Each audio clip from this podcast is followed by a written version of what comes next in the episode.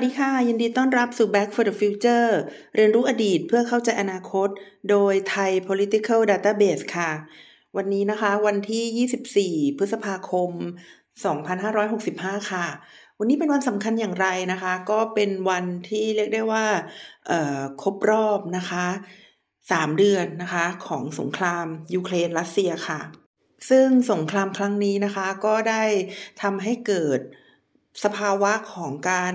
เปลี่ยนแปลงนะคะอย่างมากมายในบริบทของโลกเลยทีเดียวนะคะ ไม่ว่าจะเป็นเรื่องของการซ้ำเติม ราคาสินค้าและบริการนะคะต่างๆของโลกที่แพงขึ้นอย่างมากนะคะ ไม่ทราบว่าคุณผู้ฟังประสบปัญหาของแพงหรือเปล่านะคะ เมื่อเทปที่แล้วเนี่ยดิฉันได้เล่าให้ฟังนะคะว่า ของแพงมากขึ้นทีเดียวนะคะ โดยเฉพาะอย่างยิ่งเรื่องของราคาสินค้าอาหารนะคะ ส่วนเเรื่องของน้ำมันนะคะ ก็แพงขึ้นเช่นเดียวกัน ราคาน้ำมันเนี่ยนะคะ บางทีเนี่ยเวลาเเขาคิดเรื่องเงินเฟ้อนะคะเขาจะเอาเรื่องราคาน้ำมันออกไป เพราะว่าราคาน้ำมันเนี่ยมันขึ้นขึ้นลงลงนะคะ แล้วก็ถ้าเกิดใส่ราคาน้ำมันเข้ามาเนี่ยบางทีเวลาที่ราคาน้ำมันพุ่งขึ้นไปเรื่อย ๆ แบบนี้เนี่ยมันจะทำให้ อัตราเงินเฟ้อเนี่ยนะคะ มันดูมันดูสูงจนน่าตกใจนะคะ แต่จริง ๆ แล้วก็ต้องบอกว่าทุกๆ คนเนี่ยได้รับผลกระทบจากราคาน้ำมันที่เพิ่มมากขึ้นนะคะ อย่างหลีกเลี่ยงไม่ได้นะคะ เมื่อเช้านี้ดิฉันได้ฟัง ปรากฏว่าเมื่อตีห้าของวันนี้นะคะตีห้าของวันที่ยี่สิบสี่พฤษภาคม ราคาน้ำมันเพิ่มขึ้นอีกแล้วนะคะ แล้วก็ถ้าสังเกตเนี่ยจะเห็นได้ว่าราคาน้ำมันที่เคยถูกมากๆเลยอย่าง e 8 5 e 2 0 เนี่ยนะคะ ราคาก็ใกล้กับน้ำมัน 91 นะคะ น้ำมัน 95 แล้วนะคะ ซึ่งมันก็ไม่แปลกนะคะ ไม่แปลกเพราะว่าแอลกอฮอล์เนี่ยที่เอาไว้เติมน้ำมันเนี่ยมันมีราคาสูงขึ้นนะคะ ทำไมแอลกอฮอล์ถึงมีราคาสูงขึ้นนะคะ เพราะว่าแอลกอฮอล์เนี่ยเขาผลิตมาจากพืชนะคะ และพืชหลาย ๆ อย่างที่สามารถนำมาผลิตเป็นแอลกอฮอล์เนี่ยมีราคาสูงในตลาดโลกนะคะ ไม่ว่าจะเป็นถ้าบ้านเราก็น่าจะเป็นอ้อยเป็นหลักนะคะ ถ้าในสหรัฐอเมริกาก็จะมีเเรื่องของอถั่วเหลืองด้วยนะคะ อ่าเอ๊ะดิฉันไม่แน่ใจว่าจะเป็นถั่วเหลือง น่าจะเป็นข้าวโพดขออภัยค่ะ เห็นเหลืองๆเหมือนกันนะคะ ที่สหรัฐอเมริกาเป็นข้าวโพดนะคะซึ่งออสองอย่างนี้เนี่ยจริงๆแล้วก็มีราคาเพิ่มขึ้นในตลาดโลก แล้วราคาสินค้าต่างๆเนี่ยถ้าถามว่าทำไมถึงต้องไปอิงราคาตลาดโลกด้วยนะคะ เราอิงราคาในบ้านเราเราผลิตของเราใช้เองได้ไหมนะคะ ก็ต้องบอกว่า อิงได้ยากนะคะ แล้วก็จะทำให้เกิดเกิดภาวะรั่วไหลด้วย มันยังไงนะคะ มันยังไง คือยกตัวอย่างว่ามีคนถามว่าทำไมเราจะต้องไปอิงราคาที่ลงกลั่นสิงคโปร์ทำไมเราไม่กำหนดราคาเอง ทั้งทั้งที่ประเทศสิงคโปร์เนี่ยไม่ได้เป็นประเทศผลิตน้ำมันนะคะ คือคือคือเขาเป็นประเทศที่อ่าไม่ได้เป็นโอเปกนะคะแล้วก็ไม่ได้เป็นโรงกลั่นใหญ่ที่สุดในโลกอะทำไม ในประเทศไทยจะต้องไปอิงราคาน้ำมันที่สิงคโปร์นะคะคำตอบก็คือเขาเป็นผู้ค้าขายนะคะเขาเป็นผู้ค้าขายหลัก แล้วก็เขามีเจ้าใหญ่ที่ขายน้ำมันนะคะ น้ำมันที่กลั่นแล้วเนี่ยอยู่ที่สิงคโปร์ถ้าเกิดไทยเราเนี่ยนะคะ เราไม่ได้อิงน้ำมันที่สิงคโปร์เนี่ยแล้วเราไปขายในราคาที่ต่ำกว่ามากๆเนี่ยมันก็จะล่วไหลออกไปนอกประเทศ เพราะว่าถ้าราคาเราต่ำกว่าคนอื่นนะคะ ประเทศอื่นๆ ก็จะมาแห่กันซื้อน้ำมันของประเทศเรา แล้วก็จะกลายเป็นเรื่องที่ทางรัฐบาลเนี่ยนะคะก็จะต้อง เข้าไปอุ้มนะคะ เข้าไปอุ้มราคาน้ำมัน แล้วก็ทำให้ธุรกิจนะคะ หรือว่าเศรษฐกิจด้านอื่นๆเนี่ยก็จะต้องได้รับผลกระทบจากเรื่องนี้ไปนะคะ เราก็เลยจะต้องอิงราคาน้ำมันนะคะ จากสิงคโปร์วิธีการนะคะที่เราจะสามารถกำหนดราคาน้ำมันเองได้โดยไม่ต้องอิงจากสิงคโปร์นะคะ คือเราจะต้องเป็นผู้ค้าน้ำมันที่ใหญ่กว่าเขานะคะ คือเอ่อ ไม่ใช่เป็นไปไม่ได้นะคะ แต่ว่าอาจจะต้องใช้เวลานะคะ แล้วก็อาจจะต้องระดมสรรพกำลัง ซึ่งสิ่งนี้เป็นสิ่งที่ดิฉันคิดว่าเป็นยุทธศาสตร์ชาติอะมันน่าจะดีกว่าไอ้ยี่สิบข้อ คือคือยุทธศาสตร์ชาติไม่รู้กี่ข้อเนี่ย ที่ไม่ใช่ยี่สิบข้อไอ้ไอ้ยุทธศาสตร์ชาติยี่สิบปีที่มันมีอยู่หกข้อหรืออะไรประมาณเนี้ย คือมันเยอะไปอะค่ะ ปฏิรูปประเทศหกด้าน ยุทธศาสตร์ชาติกี่ด้านเนี่ยฉันจำไม่ได้แล้วเนี่ย มันเยอะเกินไป แล้วเมื่อไปอ่านเนี่ย มันมันเหมือนกับเป็นการทำงานปกติอะค่ะแล้วก็ไม่มีตัวชี้วัดที่ชัดเจน แล้วก็ไม่สามารถที่จะระดมสรรพกำลังอะไรได้ คือคือถ้ามีเป้าหมายว่าไม่อยากจะอ้างอิงราคาน้ำมันกับสิงคโปร์แต่ว่าอยากจะกำหนดราคาน้ำมันเองนะคะ เพื่อให้สิงคโปร์เนี่ยมาอ้างอิงกับเราเนี่ยนะคะ เราก็กำหนดเป็นยุทธศาสตร์ชาติไปเลยว่าเราจะพึ่งพาตัวเองด้านพลังงาน หรือว่าเรามียุทธศาสตร์ด้านพลังงานอย่างไรบ้างเนี่ยนะคะ แต่อยากจะบอกว่าจีนยังทำไม่ได้เลย แต่ดิฉันก็เชื่อมั่นนะคะ เชื่อมั่นว่าถ้าเรามั่นใจนะคะ แล้วเราผลักดันเนี่ยก็ไม่น่าจะมีอะไรที่เราทำไม่ได้ถ้าเราตั้งใจนะคะวันนี้จริงๆแล้วค่ะ ดิฉันก็จะมาพูดเรื่องสงครามในแอฟริกาค่ะ ที่เกิดมาพูดเรื่องสงครามในยูเครนที่รัสเซียมาบุกเนี่ยนะคะ ก็ไม่ได้เกิดเล่นๆนะคะ เป็นการเกิดเพื่อที่จะทำให้เห็นว่าสภาวะของสงครามในโลกเนี่ย มันมันเปลี่ยนแปลงไปนะคะ ถ้าเราเห็นเรื่องสงครามรัสเซียยูเครนเนี่ยเราอาจจะเห็นว่ามันเป็นสภาวะของสงครามแบบเก่าก็คือสงครามเพื่อแย่งชิงดินแดนนะคะ ก็ถึงแม้ว่ารัสเซียจะบอกว่ามันเป็นกิจกรรมการ special operation อะหรือว่าการ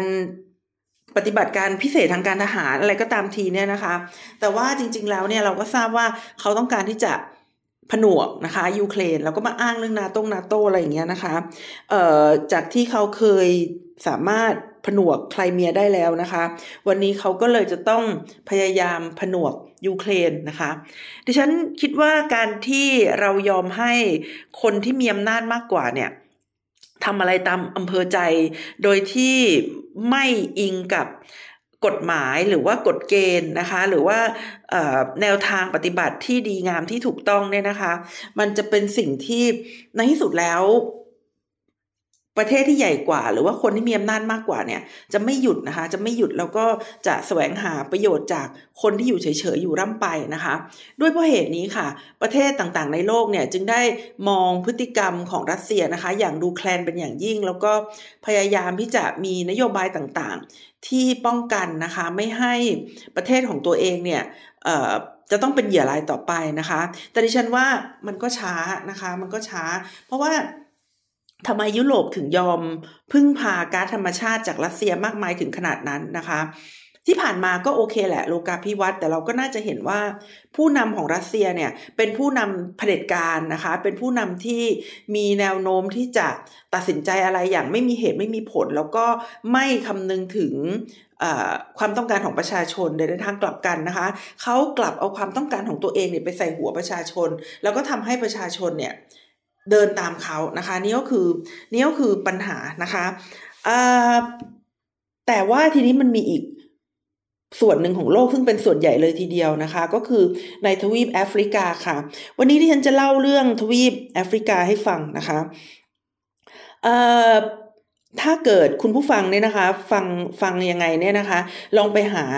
แผนที่นะคะของแอฟริกามาเปิด เดี๋ยววันนี้ที่ฉันจะเล่าเรื่องประเทศต่างๆ ในแอฟริกาให้ฟังนะคะ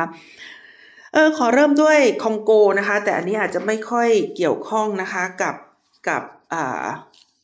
อ่าสงครามเท่าไหร่นะคะ แต่ดิฉันจะเล่าให้ฟังก่อนว่ามันเกิดอะไรที่คองโกในเรื่องของอีโบลานะคะเอ่อเรื่องนี้เนี่ยมันน่าอัศจรรย์ใจมากนะคะที่ฉันได้อ่านจาก Foreign Affairs นะคะ โดยอาจารย์ที่ชื่อว่า Professor Jason K. Stern เนี่ยนะคะ ท่านสอนอยู่ที่มหาวิทยาลัยนิวยอร์กเนี่ยนะคะ ท่านเป็นผู้เชี่ยวชาญด้านคองโก แล้วท่านก็เขียนให้ฟังว่าคองโกเนี่ยซึ่งเป็นศูนย์กลางการระบาดของอีโบลาเนี่ยนะคะ คือคืออีโบลาเนี่ยเป็นโรคติดต่อร้ายแรงนะคะ ที่ถ้าใครคิดว่าโควิดเนี่ยติดต่อร้ายแรงแล้ว แล้วก็แบบ deadlyแบบทำให้เกิด การตายได้นะคะอีโบลายิ่งกว่า แต่ว่าด้วยความที่มันมันมันมันทำให้คนตายได้ง่ายกว่าเนี่ยนะคะ มันทำให้อีโบลาเนี่ยมันไม่ได้ระบาดเอ่อเก่งนะคะ เท่ากับโควิด เพราะว่าพอใครเป็นแล้วเนี่ยโฮสต์นะคะ หรือว่าคนที่มีเชื้ออีโบลาอยู่ในตัวก็จะก็จะตายไปนะคะ เขาจะไม่เหมือน โอไมครอนในปัจจุบันที่คนที่ติดเนี่ยยังสามารถเดินไปเดินมาได้อยู่สักพักหนึ่งเนี่ยนะคะ แล้วก็คนที่ตายก็จะประมาณหนึ่งเปอร์เซ็นเนี่ยนะคะ ก็จะทำให้คนอีกเก้าสิบเก้าคนในร้อยคนเนี่ยสามารถไปแพร่ให้กับคนอื่นได้นะคะ แต่อีโบลาในฉันเคยอ่านว่าตายแบบครึ่งต่อครึ่งเลย คือเป็นสองคนตายคนหนึ่งเลยนะคะ ก็เลยทำให้เวลามันระบาดเนี่ย คนตายเยอะแต่ เอ่อมันแพร่ได้ไม่ไม่รวดเร็วนะคะ เท่ากับโควิดนะคะ โดยเฉพาะอย่างยิ่งโอไมครอนที่กำลังแพร่ขยายอยู่ในปัจจุบันนะคะ ทีนี้เมื่อคองโกเนี่ยเขาเป็นศูนย์กลางของอีโบลานะคะ แล้วก็มีการระบาดของอีโบลาเนี่ย คือเรียกได้ว่าระบาดแบบแบบมากมายนะคะ แป๊บๆก็ระบาดอีกนะคะ ทาง WHO นะคะก็ได้ พยายามแก้ไขปัญหาตรงนี้นะคะ โดยการจ่ายเงินนะคะ จ่ายเงินให้กับคนท้องถิ่นเนี่ยก็คือจ้างนะคะ จ้างนั่นเองนะคะ ให้คนท้องถิ่นเนี่ยมาทำหน้าที่ต่างๆ ในการสกัดโรคนะคะ เพราะว่าแน่นอนที่สุดนะคะ WHO เนี่ยไม่ต้องการที่จะส่งคนของตัวเองเข้าไป เนื่องจากต้องการที่จะป้องกันชีวิตของของสตาฟของตัวเองนะคะ แต่ว่าการที่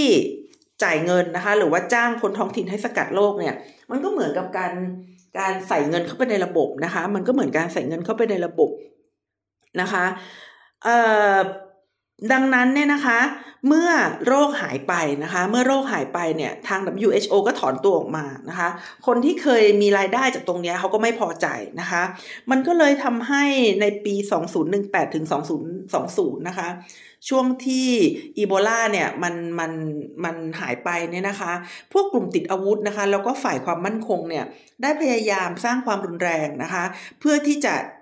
ได้กลับมามีเชื้อโรคอีกนะคะ เพื่อที่จะได้รับความช่วยเหลือจากนานาชาตินะคะ ตรงนี้ก็เป็น cobra effect นะคะก็คือก็คือเป็นสิ่งที่ต้องการทำอย่างหนึ่งนะคะ แต่กลับให้ผลอีกอย่างหนึ่งนะคะ นี่ก็คือ ท่านอาจารย์สเติร์นท่านได้เกริ่นไว้ก่อนนะคะ ว่าในกรณีของคองโกเนี่ยมันมันมันเป็นเรื่องที่ค่อนข้างสลับซับซ้อนแล้วก็คือถ้าไม่ได้อ่านใน Foreign Affairs เนี่ยก็เรียกได้ว่าจะเชื่อได้ยากนะคะว่ามันมันมีด้วยเหรอนะคะ คนที่ต้องการที่จะสร้างสร้างปัญหาเพื่อที่จะได้ทำให้ตัวเองคนเดียวเนี่ยนะคะ หลุดพ้นจากปัญหานะคะ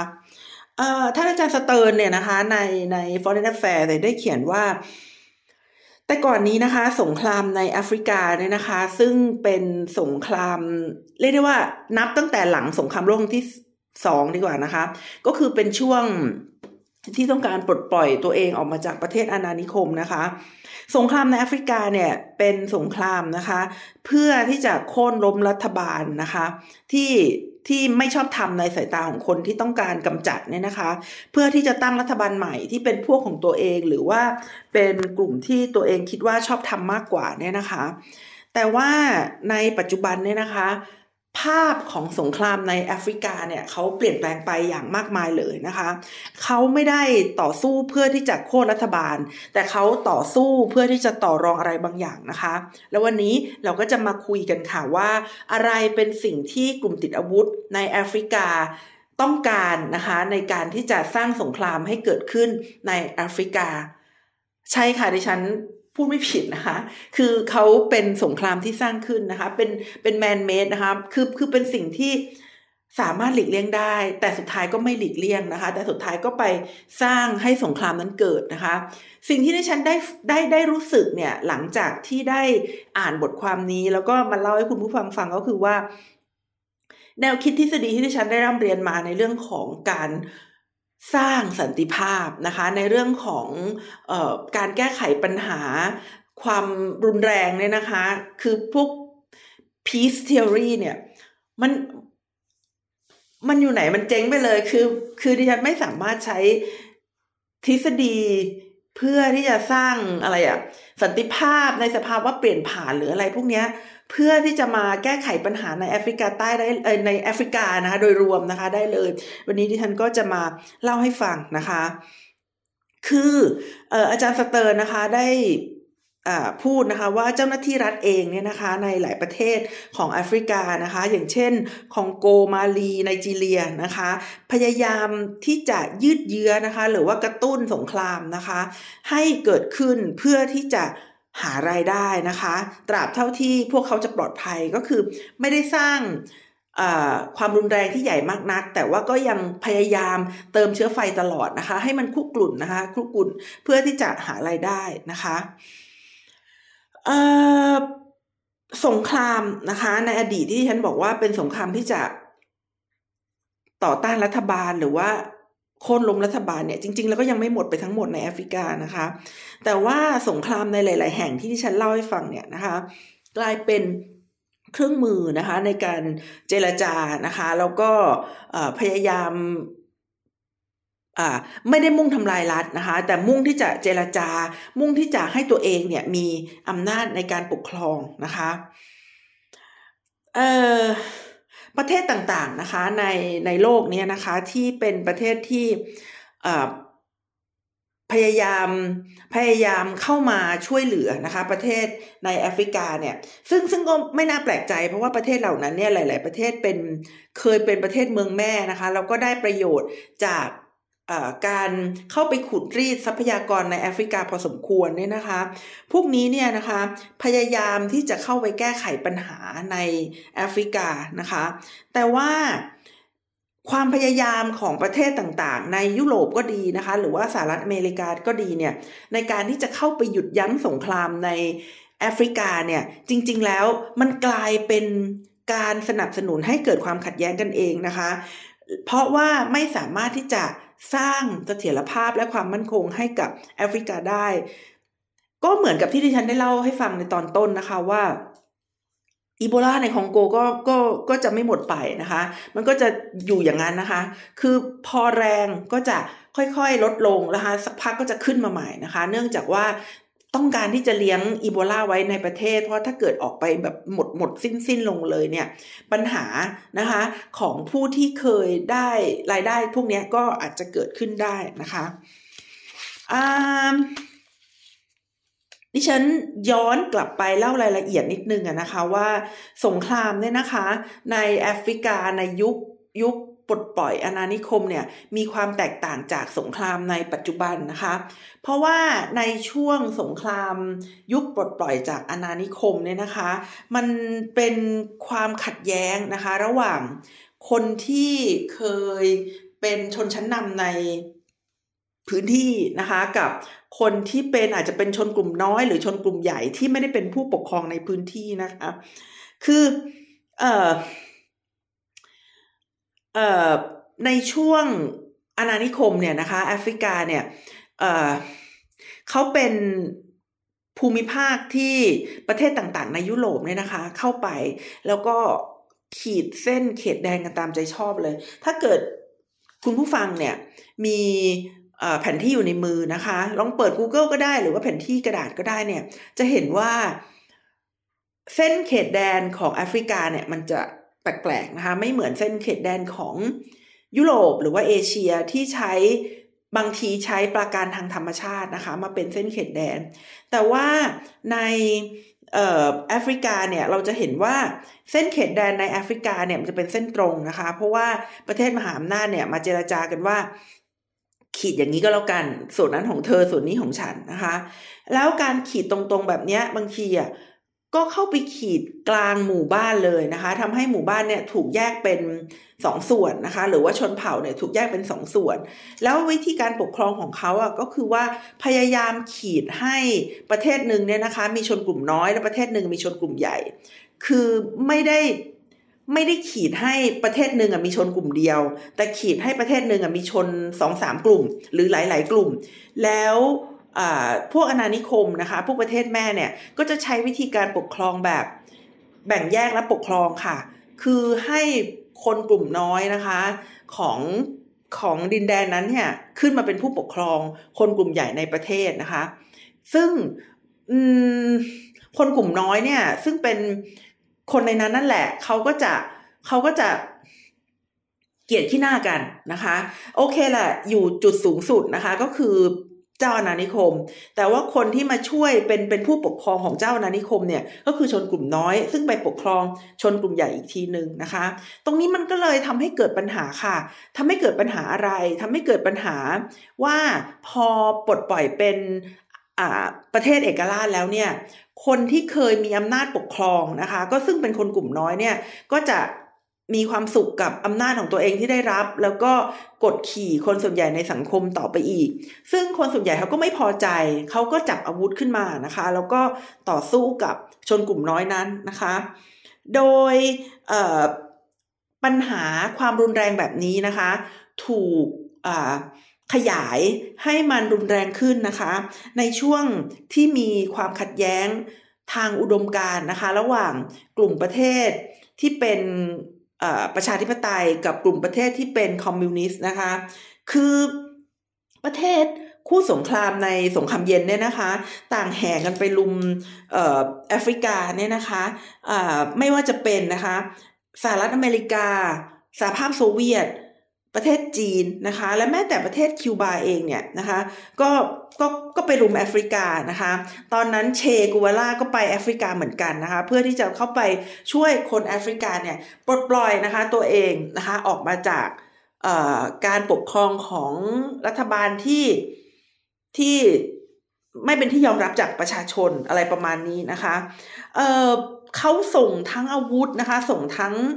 ที่ปรึกษาทางการทหาร แล้วก็มีการฝึกอาวุธด้วยก็คือโอ้ต่างฝ่ายต่างเข้ามาลุมสกรรมแอฟริกาเป็นรอบที่สองเลยนะคะ รอบแรกก็คือมาแย่งชิงดินแดนนะคะ รอบที่สองก็คือเข้ามาสร้างความขัดแย้งในเชิงอุดมการณ์นะคะ ให้กับ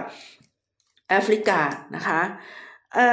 แต่พอสงครามเย็นหมดลงไปเนี่ยนะคะ ประเทศต่างๆ เหล่านี้ก็รู้สึกว่าไม่ได้มีหน้าที่อะไรที่จะเข้ามา สร้างความขัดแย้งในเชิงอุดมการณ์แล้วนะคะ ประเทศพวกนี้ก็กลับไปนะคะ กลับไปที่ประเทศตัวเองนี่นะคะ แล้วแอฟริกาเหลืออะไรนะคะ เหลืออะไรก็ไม่เหลืออะไรนะคะ แล้วก็ยากจนด้วยนะคะ เพราะว่าที่ผ่านมาก็อยู่ในสภาวะที่ทำสงครามแล้วก็ไม่ได้พัฒนาประเทศนะคะ ประเทศในแอฟริกาเหล่านี้ก็เลยเข้าไป พึ่งพานะคะ IMF นะคะ International Monetary Fund นะคะ เพื่อที่จะให้เขามาช่วยฟื้นฟูนะคะ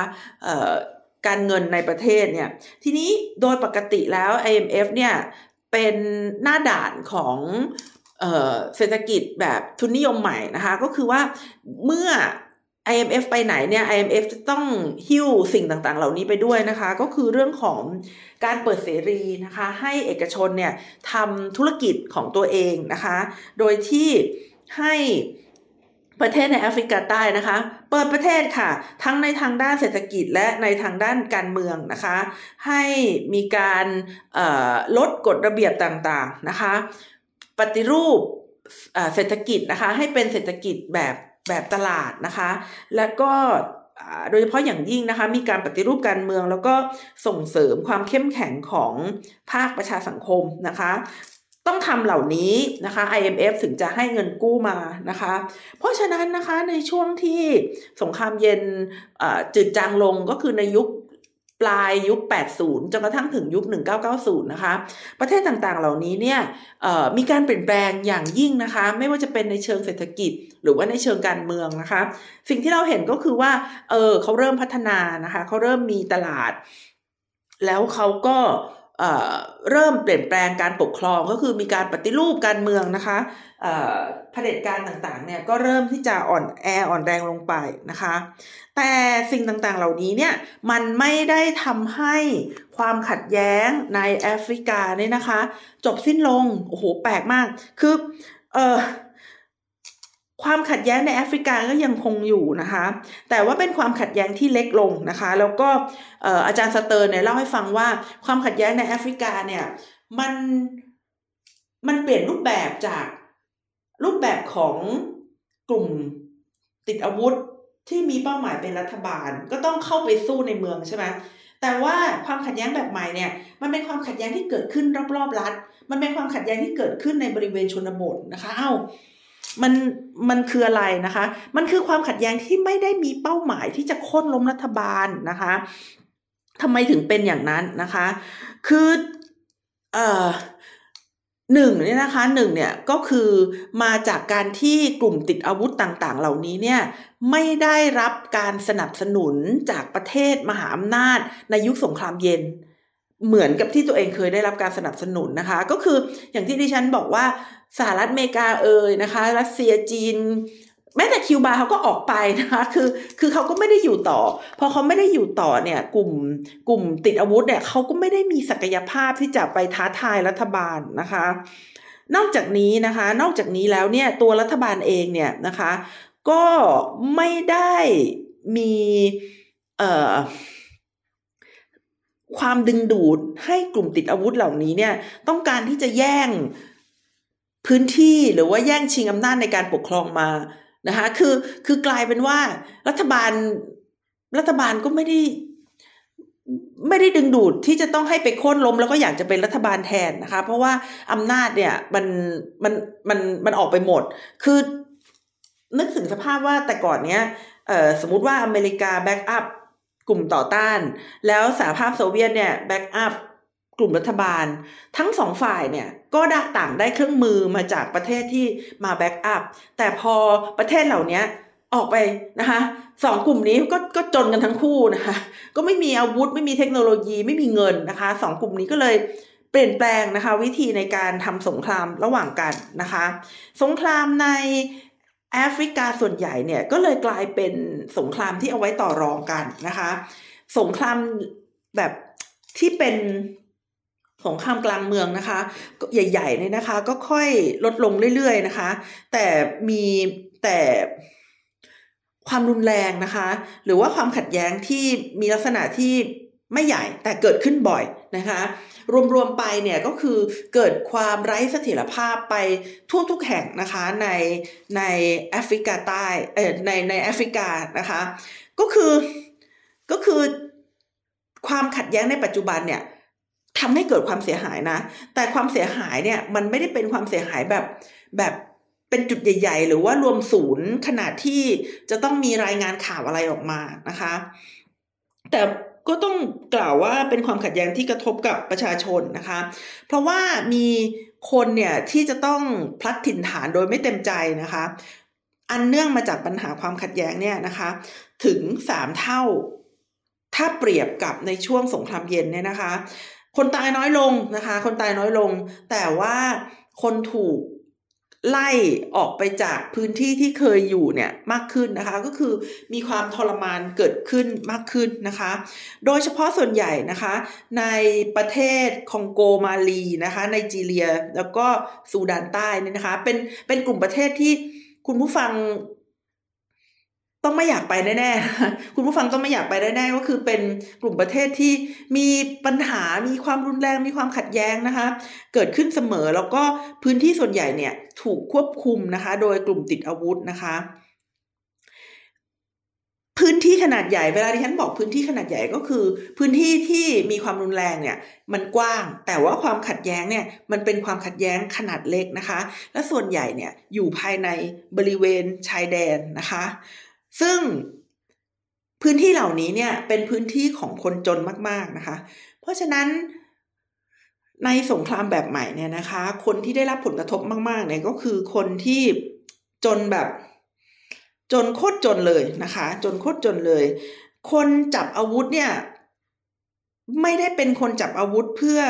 เพื่อเสรีภาพนะคะ เหมือนในอดีตนะคะ แต่เป็นคนจับอาวุธเพื่อที่จะ เจรจาต่อรองแล้วก็พยายามใส่ฟืนเข้าไปในความขัดแย้งนะคะ ให้มันอยู่ไปเรื่อยๆ ได้ไม่รู้จบนะคะ ไม่ว่าจะเป็นทางตะวันออกของแอฟริกานะคะเซาท์ซูดานนะคะ หรือว่าทางตอนออกเฉียงเหนือของไนจีเรียนะคะ สภาวะก็คือจะเป็นกลุ่มติดอาวุธเป็นกองโจรนะคะ เป็นกลุ่มนายทหารที่ต่อต้านรัฐนะคะ หรือว่ากลุ่มอิสลามหัวรุนแรง ซึ่งทั้งหมดนี้ไม่ได้มีเป้าหมายในการขับไล่รัฐบาลของตัวเองคือ คือเขาไม่ได้จะเคลื่อนกำลังเพื่อที่จะไปยึดภูโตนะคะ คือเขาไม่ได้ต้องการที่จะไปแย่งชิงกันเป็นฮ่องเต้นะคะ แต่เขาพยายามที่จะเสร้างที่มั่นของตัวเองให้เข้มแข็ง แล้วก็เอาไปต่อรองกับรัฐบาลนะคะ เพราะฉะนั้นมันก็เลยเป็นกลยุทธ์ที่ พิลึกพอสมควรนะคะพิลึกพอสมควร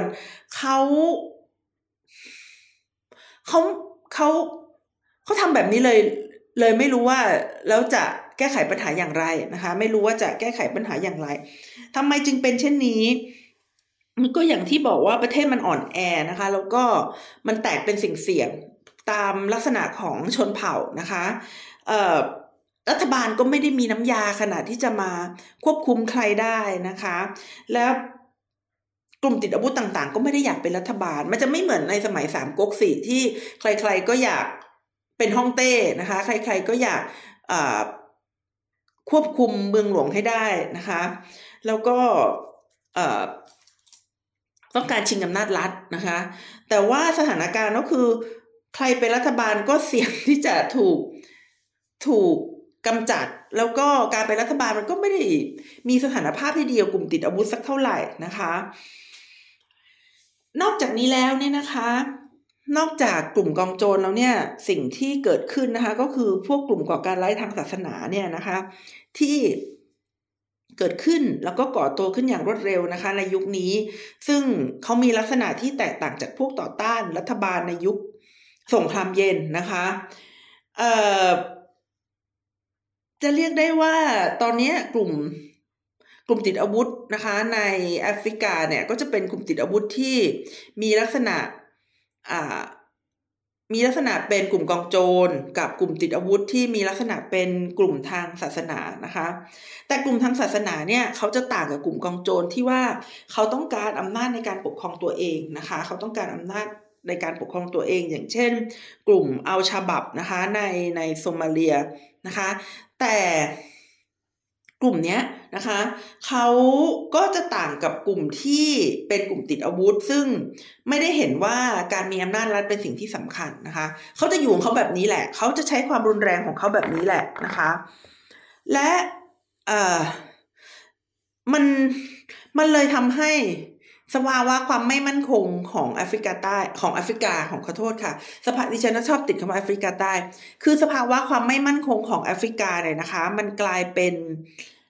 มันกลายเป็นวิถีปฏิบัตินะคะของแอฟริกาไปแล้วนะคะ คือคือมันก็จะเป็นแบบนี้นะคะ อยู่ร่ำไปนะคะ เอ่อ อาจารย์สเติร์นเนี่ยนะคะ ซึ่งเขาเป็นผู้เชี่ยวชาญคองโกเนี่ยเขาก็ยกตัวอย่างประเทศคองโกนะคะว่าในปี 1996 ถึง 2003เนี่ยนะคะ มีสงครามขนาดใหญ่สองครั้งนะคะ มีประเทศที่เกี่ยวข้อง 9 ประเทศนะคะ ซึ่งในยุคนั้นเนี่ยเขาเรียกได้ว่าเป็น African World War เลย ก็คือมีกลุ่มประเทศต่างๆ ในแอฟริกาเนี่ยก็แบ่งกันเป็นสองกลุ่ม แล้วก็มาสู้กันกลายเป็นสงครามแอฟริกาไปเลยนะคะ หลังจากนั้นเนี่ยสิ่งที่น่าสนใจก็คือว่าในปี 2003 เนี่ยนะคะมีมีการเจรจานะคะแล้วก็มีการตั้งรัฐบาลเปลี่ยนผ่าน แล้วก็มีรัฐธรรมนูญก็คือ มาแนวมาแนว peacekeeping เลยนะคะ มาแนวแนวคิดสันติวิธีเลยนะคะ แล้วก็ในปี 2006 นะคะ มีการเลือกตั้งครั้งแรกในรอบ 46 ปีนะคะ แต่เมื่อ มีการจัดการความขัดแย้งแล้วอะแต่ในวันนี้นะคะ เมื่อย้อนกลับไปดูคองโกเนี่ยเราก็จะเห็นว่าความขัดแย้งยังคงอยู่นะคะ มีความขัดแย้งที่แตกต่างไปจากอดีตนะคะ ก็คือไม่ได้เป็นความขัดแย้งที่มุ่งแย่งชิงอำนาจในการปกครองมาจากรัฐบาลแล้วนะคะ แต่เป็นความขัดแย้งที่ไม่มีรูปแบบแล้วก็กระจัดกระจายนะคะ ในปีที่ผ่านมาเนี่ยนะคะ ก็ยังมี ก็ยังมีเอ่อคนนะคะที่ได้รับผลกระทบจากความขัดแย้ง ไม่ได้ตายแต่ว่าต้องอบพยพออกจากบ้านเมืองตัวเองนะคะถึง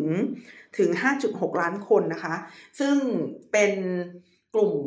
ผู้ที่ถูกได้รับผลกระทบจากสงคราม หรือว่าความขัดแย้งเนี่ยนะคะ มากที่สุดในประวัติศาสตร์ของคองโกเลยนะคะ ซึ่งอาจารย์สเติร์นเนี่ยเขาเล่าให้ฟังว่าสาเหตุที่เป็นดังนี้นะคะ เพราะว่าในปี 2003 ที่มีการ หยุดยิงที่มีการเจรจากันเนี่ยนะคะ กลุ่มสำคัญเนี่ยนะคะก็คือกลุ่มคองโกเลสแลลี่ for democracy หรือกลุ่มรณรงค์เพื่อประชาธิปไตยของคองโกเนี่ยนะคะ เป็นกลุ่มใหญ่แต่ว่าเขาไม่ได้มาเจรจาด้วย ซึ่งตรงนี้ดิฉันไม่แน่ใจว่าเขาไม่มาเองหรือว่าถูกปิดกั้นการเจรจาเนี่ยนะคะ เขาไม่ได้อยู่ในดีล หยุดสงคราม เพราะฉะนั้นหลังจากนั้นเขาก็เลยกลับไปทำสงครามอีกครั้งหนึ่งนะคะ นอกจากนี้แล้วเนี่ยในในในในกลุ่มที่เขาเจรจากันนะคะคือคือกลุ่มกลุ่มที่ไม่ได้เจรจาก็ก็ก็อยู่ของเขาไปสุดแต่ว่ากลุ่มที่เจรจากันเนี่ย วิธีการในการเจรจาเขาก็ปกติอะก็คือเวลาเจรจาเลิกสงครามเขาก็ต้องลดอาวุธปฏิรูปกองทัพนะคะ เมื่อลดอาวุธปฏิรูปกองทัพเนี่ยคุณคิดว่ากลุ่มใดจะโกรธ แน่นอนที่สุดค่ะ กลุ่มที่โกรธที่สุดก็คือกองทัพนั่นแหละ เพราะว่าอยู่มาปฏิรูปเขามาลดความสำคัญของเขานะคะ เป็นไปได้อย่างไรนะคะ เพราะฉะนั้นทหารเก่าของคองโกก็เลยโกรธแล้วก็กลับมาจับอาวุธอีกครั้งหนึ่งนะคะ เพราะฉะนั้นอาจารย์สเติร์นก็เลยบอกว่า อืมการเลือกตั้งที่เกิดขึ้นในปี 2006 แล้วก็ 2011 เนี่ยนะคะ มันเป็นการเลือกตั้งที่เกิดขึ้นเร็วกว่า การแก้ไขปัญหาความขัดแย้งนะคะ ดังนั้นก็เลยกลายเป็นว่าผู้แพ้นะคะลุกขึ้นมาจับอาวุธนะคะ หรือว่ากลุ่มที่เป็นทหารเก่าแล้วก็ถูกปฏิรูปนะคะ ก็เลยกลับมาจับอาวุธนะคะ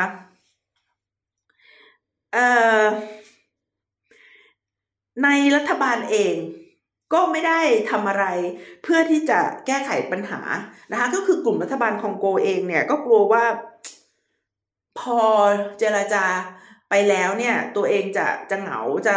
จะจะอ่อนแอนะคะ ก็เลยไม่ไม่ได้ปฏิรูปทหารอย่างจริงจังนะคะ แต่ว่าสร้างระบบอุปถัมภ์นะคะทำให้ระบบประถมในประเทศเนี่ย มันโตขึ้นนะคะ ทหารเนี่ยก็เริ่มรู้สึกว่าตัวเองเนี่ยได้รับการปฏิบัติอย่างไม่เป็นธรรม เพราะว่าทหารบางกลุ่มนะคะ ถูกปฏิรูปแล้วก็ดึงเอาอำนาจออกไป แต่ทหารบางกลุ่มที่ไปสนิทกับประธานาธิบดีโจเซฟกาบิล่าซึ่งเป็นประธานาธิบดีของคองโกในตอนนั้นเนี่ยนะคะกลับได้รับความอุปถัมภ์สนับสนุนนะคะจากรัฐบาลนะคะก็เลยกลายเป็นว่าได้สร้างความแตกแยกในกลุ่มทหารนะคะประธานาธิบดี สนับสนุนแต่ทหารที่คิดว่าเป็นพวกของตัวเองนะคะ เพื่อที่จะเอาใจไม่ให้ทหารเนี่ยเอาใจออกห่าง แล้วก็พยายามที่จะเอาใจทหารเพื่อรักษาเก้าอี้ของตัวเองนะคะ วิธีการนี้ก็เลยทำให้การเจรจาสันติภาพที่เกิดขึ้นในคองโกเนี่ยมันไม่ได้เป็นการเจรจาสันติภาพอย่างแท้จริงนะคะ เอ่อมันเลยทำให้เกิดกลุ่มคนชั้นนำแล้วก็สร้างเครือข่ายของระบบอุปถัมภ์นะคะ ในคองโกให้กระจายกันไปทั่วนะคะ แล้วก็ไม่ใช่เฉพาะคองโกเท่านั้นนะคะอาจารย์สเติร์นได้เขียนให้เห็นถึงปัญหาในไนจีเรียด้วยนะคะ ในไนจีเรียซึ่งไนจีเรียเนี่ยเขาเขาเป็น เขาเป็นประเทศที่ใหญ่พอสมควรนะ แต่ว่าเมื่อเข้าไปดูแล้วเนี่ยเขามีการแบ่งกันเป็นกลุ่มๆนะคะ เช่นทางตะวันออกเฉียงเหนือเนี่ยนะคะ เป็นกลุ่มของอิสลามนะคะ ทางตะวันตกเฉียงเหนือเนี่ยเป็นกลุ่มติดอาวุธนะคะ ทางตอนกลางเนี่ยเป็นความขัดแย้งนะคะ ระหว่างกลุ่มชาวนากับกลุ่มคนเลี้ยงสัตว์นะคะ ซึ่งซึ่งก็แย่งชิง ที่ดินนะคะแล้วก็การจัดการที่ดินเนี่ยก็ยังไม่ดีพอนะคะก็เลยกลายเป็นปัญหาระหว่างกันนะคะ แล้วปากแม่น้ำไนเจอร์นะคะซึ่งเป็นแม่น้ำหลักของประเทศไนจีเรียเนี่ยก็ก็มีกลุ่มติดอาวุธด้วยนะคะในปีที่ผ่านมา ไม่น่าเชื่อว่าในช่วงโควิดเนี่ยนะคะ ซึ่งหลายๆ ผู้ก่อการร้ายในโลกเนี่ยเขา เขาก็ไม่ได้ก่อการร้ายนะคะ แต่ว่าในไนจีเรียนี่นะคะ มีความขัดแย้งถึง 9,691 ครั้งอาจารย์สเติร์นบอกไว้นะคะ คืออมากที่สุดในแอฟริกาเลยนะคะนี่ก็คือปัญหาที่อย่างที่ได้ว่านะคือคือความขัดแย้งใหญ่ๆเนี่ยมันหายไปนะคะ มันเหลือแต่ความขัดแย้งที่มีขนาดเล็ก แต่เป็นความขัดแย้งที่กินพื้นที่กว้าง แล้วก็กระทบกับชีวิตประชาชนค่อนข้างมากนะคะ นอกจากนี้นะคะ ตัวอย่างที่น่าสนใจอีกประเทศนะคะ ก็คือเซาท์ซูดานนะคะเซาท์ซูดานหรือว่าคือซูดานเนี่ยมันมันสู้กันระหว่างเหนือใต้มานานแล้วแต่ว่าก่อนหน้านี้เนี่ยเป็นการต่อสู้ระหว่างอุดมการณ์นะคะ ก็คือซูดานเหนือเนี่ยเป็นกลุ่มที่ได้รับการสนับสนุนจากจากโลกตะวันตกนะคะ ส่วนเซาท์ซูดานเนี่ยก็จะเป็นกลุ่มที่ต่อต้าน นอร์ทซูดานนะคะสองประเทศสองสองคือคือดินแดนซูดานเนี่ยเขาก็สู้กันมานานแล้วเนี่ยนะคะเออเขาได้เป็นประเทศเอกราชนะคะ จากจากซูดานเนี่ยก็คือเป็นเป็นประเทศเซาท์ซูดานเนี่ยนะคะ ในปี 2011 นะคะ ซึ่งอย่างที่ที่ฉันได้เล่าไปว่าเซาท์ซูดานเนี่ยตอนแรกนะคะเขาก็เป็นกลุ่มติดอาวุธที่ต่อสู้เพื่ออุดมการของตัวเองนะคะ แล้วก็ ตอนแรก ๆ ก็ได้รับการสนับสนุนจากประชาชนนะคะ แต่ว่าตอนหลังนะคะพอได้เอกราชนะคะ ก็กลายเป็นกลุ่มติดอาวุธนะคะ ที่มีความผูกพันกันด้วยกลุ่มเชื้อชาติ แล้วก็พวกที่ใช้กำลังเป็นส่วนใหญ่นะคะปัญหาของซูดานนะคะก็คือว่ารัฐบาลเนี่ยเขาเข้าใจว่าเขาเป็นประตู ในการส่งพลังงานไปให้ซูดานเหนือ ดังนั้นเขาก็เลยประกาศปิดท่อส่งน้ำมันในปี 2012 เพื่อที่จะกดดันรัฐบาลซูดานเหนือนะคะ แต่ว่ากลับกลายเป็นว่า การปิดท่อส่งน้ำมันเนี่ยมันทำให้รายได้ของซูดานใต้เนี่ยมันลดลงนะคะ มันทำให้รายได้ของซูดานใต้เนี่ยลดลงนะคะ หลังจากนั้นความหายนะจึงบังเกิดนะคะ เพราะว่าตอนแรกเนี่ยเเป็นปัญหาแบบ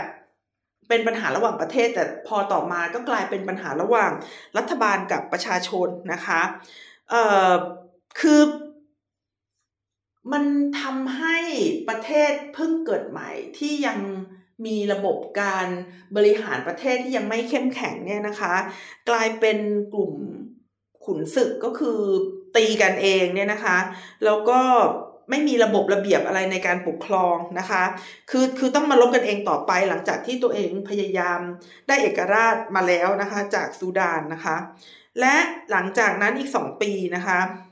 หลังจากได้เอกราชเนี่ยเซาท์ซูดานก็ตีกันเองนะคะ ก็กลายเป็นสงครามกลางเมืองที่สร้างปัญหานะคะ โดยกลุ่มผู้นำในประเทศนะคะที่ที่เรียกร้องเสรีภาพเรียกร้องเอกราชมาได้เนี่ย แตกออกเป็นสองกลุ่มนะคะ แตกออกเป็นสองกลุ่ม แล้วก็มีกลุ่มเล็ก ๆ กลุ่มอื่นอีกนะคะ ซึ่งเป็นกลุ่มที่มีความผูกพันกันในทางเชื้อชาติเนี่ยนะคะ ใช้ความรุนแรงเป็นเครื่องมือต่อรองนะคะ ก็เลยทำให้ปัญหาในเซาท์ซูดานก็ยังมีอยู่นะคะ แล้วที่ในปีที่ผ่านมาเนี่ยก็ปรากฏว่า ความรุนแรงของโควิดนะคะ ก็ได้ทำให้เศรษฐกิจเนี่ยแย่ลงแล้วก็ตะวันตกเนี่ยเขาก็ส่งเงินส่งยาส่งอาหารนะคะ ไปให้คนซูดานเนี่ยน้อยลงด้วยนะคะ ดิฉันก็เห็นสภาพแล้วก็เห็นใจนะคะ พี่น้องที่นั่นจริง ๆ แต่ว่าก็ไม่รู้ว่าถ้าจะแก้ไขปัญหาเนี่ยใครจะเป็นคนยอมก่อน คือคือมันไม่ได้ มันไม่ได้แก้ยากแต่ว่าปัญหาคือใครที่มีอำนาจแล้วเขาจะยอมก่อนนะคะ เพราะว่ามันก็เหมือนกับตอนเนี้ยคนมาอยู่รวมกันสักสิบคน แล้วก็ทุกคนต่างมีปืน แล้วทุกคนก็เอาปืนในจี้หัวซึ่งกันและกันนะคะ ปัญหาคือใครจะเอาปืนลงก่อน มันมันพูดยาก เพราะว่าทุกคนรู้ว่าจะแก้ปัญหาด้วยวิธีใดแต่ว่ามันไม่แน่ใจว่าใครจะเป็นคนยอมก่อน เพราะว่าถ้าเกิดยอมก่อนเนี่ยอาจจะหมายถึง โดนยิงก่อนก็ได้นะคะ นี่ค่ะก็เป็น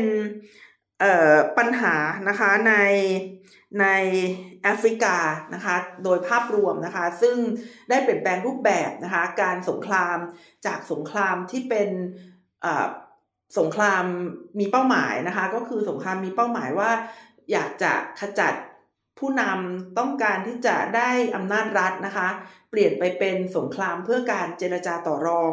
สงครามที่กิน